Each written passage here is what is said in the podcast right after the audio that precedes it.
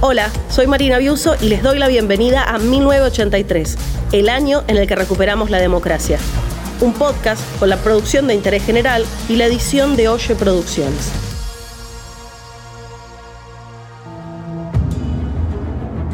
...1983... ...el año en el que recuperamos la democracia. Tenemos todos... ...la enorme responsabilidad asegurar hoy y para los tiempos la democracia y el respeto por la dignidad del hombre en la tierra argentina.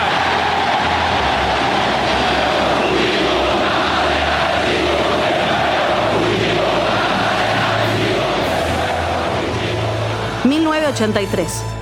...el año en el que recuperamos la democracia. Así lo recordamos y así lo celebramos. Pero con el calendario en la mano hay una verdad evidente. En 1983 tuvimos solamente 21 días de democracia, ni siquiera un mes entero. ¿Cómo fueron esos meses hasta que los militares entregaron el poder? ¿Y la convocatoria a elecciones? ¿Cómo se vivió en Argentina el año que iba a cambiarlo todo?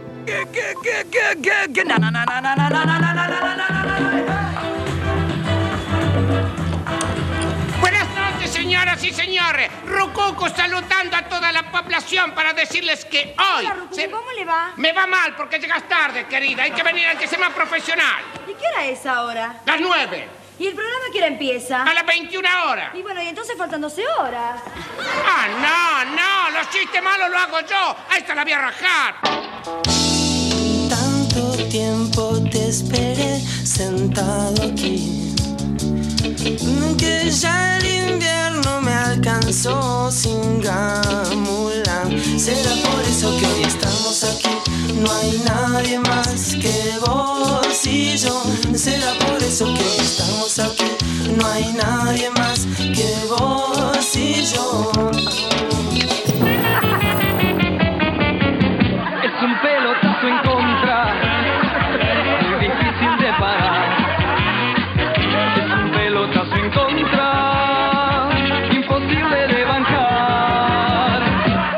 Yo vengo de radicalismo irigoyenista, que significó el sufragio libre, una ética política y el acceso al gobierno de los hijos de los inmigrantes. Soy Marina Biuso y esto es 1983, un podcast documental para recorrer juntos el camino hacia la democracia.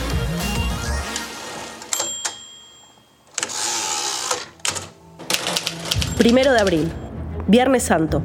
Procesión en Buenos Aires, presidida por el arzobispo cardenal Juan Carlos Aramburu. Lorenzo Miguel, titular de las 62 organizaciones, desmiente un pacto militar sindical. Va a tener que hacerlo varias veces a lo largo del año. Desmiente también que vaya a ser candidato a presidente, cuando algún medio ya hasta había anunciado a su vice, el coronel Luis Premoli, entonces más famoso por su vida social que por sus méritos políticos o militares. Premoli, ex vocero de Juan Carlos Onganía, ahora era más visto como acompañante de Amalita Fortabat. La dueña de la cementera Loma Negra lo había puesto al frente de su último capricho, un club de fútbol. Cada uno de ellos, tomados individualmente, son seres simpáticos, nobles, serios, que tienen una vida familiar muy bien organizada, muy cariñosos, viven siempre, están con sus chiquitos cerca, los solteros no, pero eh, realmente son, eh, cuando yo los veo salir, los llamo mis chicos. Magallanes, Orte, Usillo, Chanab, gol de Loma Negra. Gol de Loma Negra. 2 de abril. Decir abril es decir Malvinas. Para el primer aniversario del desembarco en las islas estaban previstos actos, homenajes, protestas y especiales periodísticos, claro.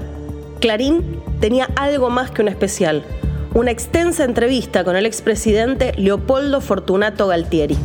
No había grabación, solo las anotaciones del periodista, Tata Joffre.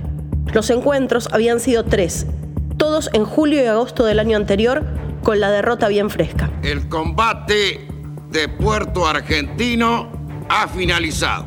Nuestros soldados lucharon con esfuerzo supremo por la dignidad de la nación.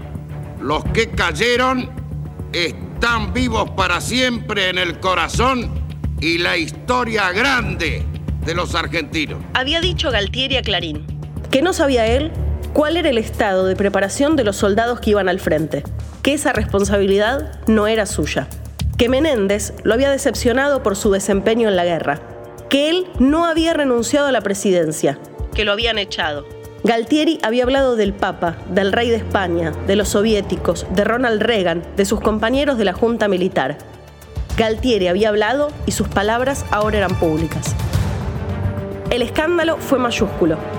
Una semana después, Galtieri fue arrestado.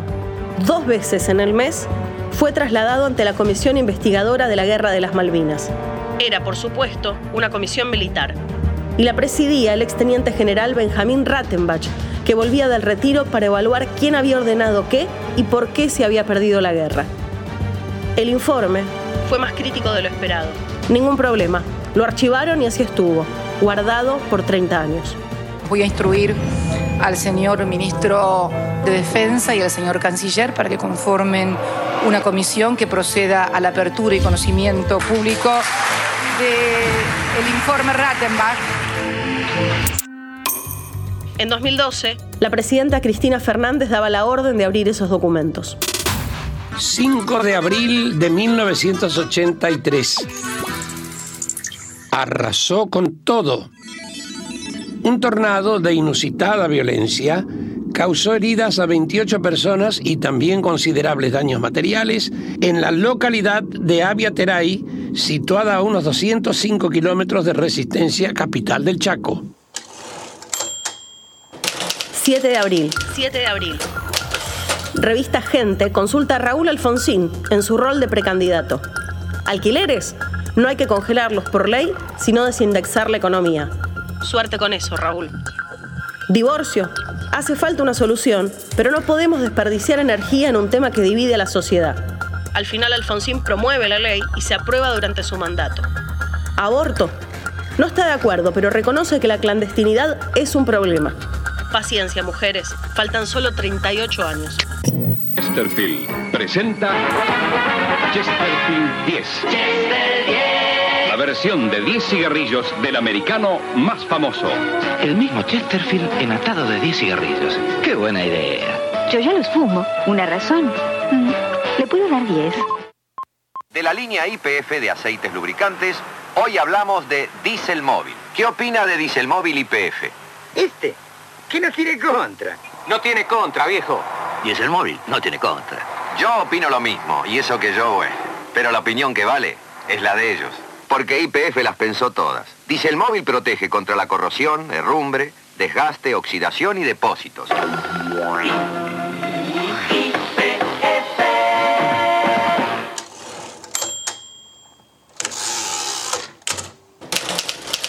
9 de abril. La economía complicada. Se anuncia una nueva moneda para junio, el peso argentino, que va a convivir con el peso ley. 13 de abril. 362 partidos en todo el país piden ser reconocidos para las elecciones. 141 son nuevos, es decir, no existían antes del golpe del 76. Mientras tanto, en Hollywood, Meryl Streep festejaba su primer Oscar por Sophie's Choice. And the winner is Marvelous Meryl Streep. No matter how much you try to um, imagine what this is like, it's just so incredibly thrilling right down to your toes.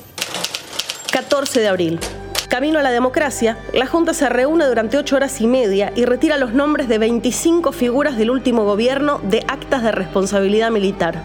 Entre ellos, la viuda de Perón, Lorenzo Miguel y un exgobernador riojano que había estado preso después del golpe, Carlos Saúl Menem. Años después, le pediría a los argentinos y argentinas que lo sigan.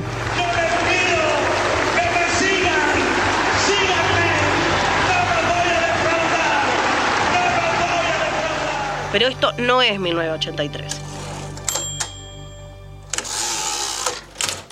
15 de abril. Acto en Plaza de Mayo. Eve de Bonafini y el Nobel de la Paz, Adolfo Pérez Esquivel, se acercan a Casa Rosada para entregar un petitorio con 217.000 firmas pidiendo información sobre los desaparecidos. Nadie acepta recibirlo. Nadie acepta recibirlo. Los niños secuestrados, que sean entregados. Los niños secuestrados, que sean entregados.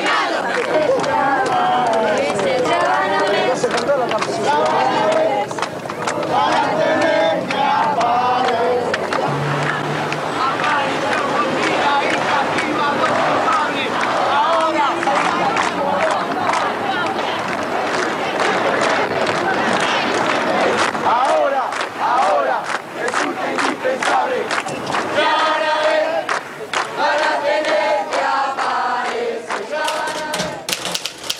21 de abril.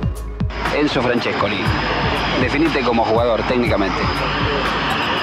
Técnicamente soy jugador de tres cuartos de cancha hacia adelante, con la zona ofensiva. River se pregunta si habrá pagado demasiado por un nuevo jugador, el uruguayo Enzo Francescoli. 370 mil dólares por el delantero. El 27, su primer gol con la camiseta millonaria deja a todos un poco más tranquilos. Penal, penal, penal. El árbitro indica que hay penal en favor de River Plate. Allí va 0 a 0. Francescoli, Francescoli. Gol de River, Francescoli. Con cara externa de su pie derecho tocó suavemente sobre la izquierda de Basigalup. 23 de abril. ¿Quiénes podrán votar? La Cámara Nacional Electoral informa que están empadronados 17.892.797 electores. De esos, casi 3 millones ya se habían afiliado a algún partido político. 28 de abril. TLS82, Canal 7, Argentina Televisora Color, para todas las emisoras de la cadena nacional de televisión del país.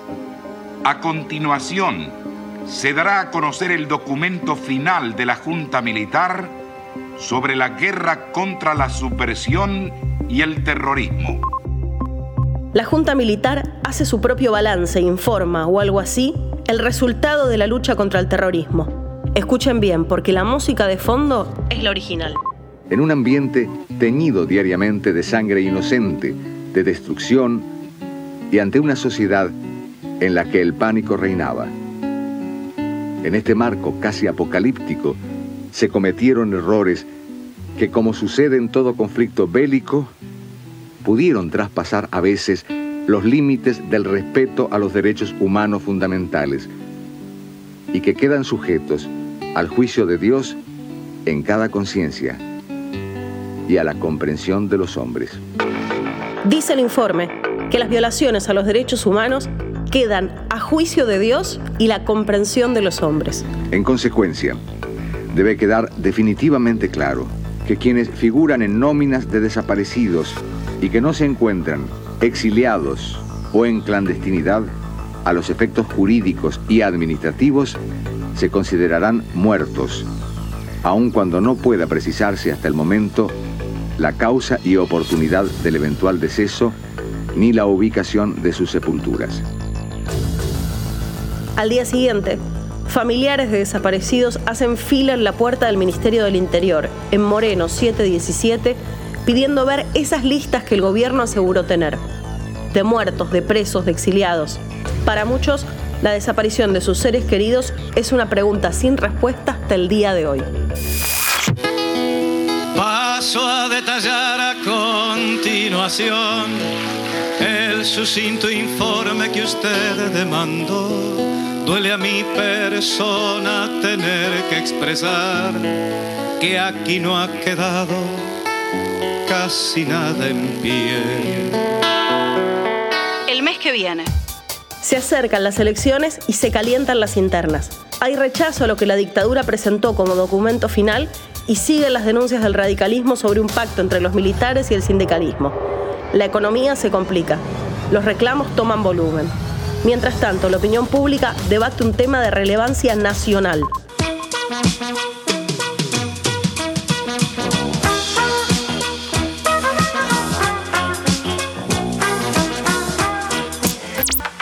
Caballero, ¿me concede esta pieza? Con todo gusto, Marquesa.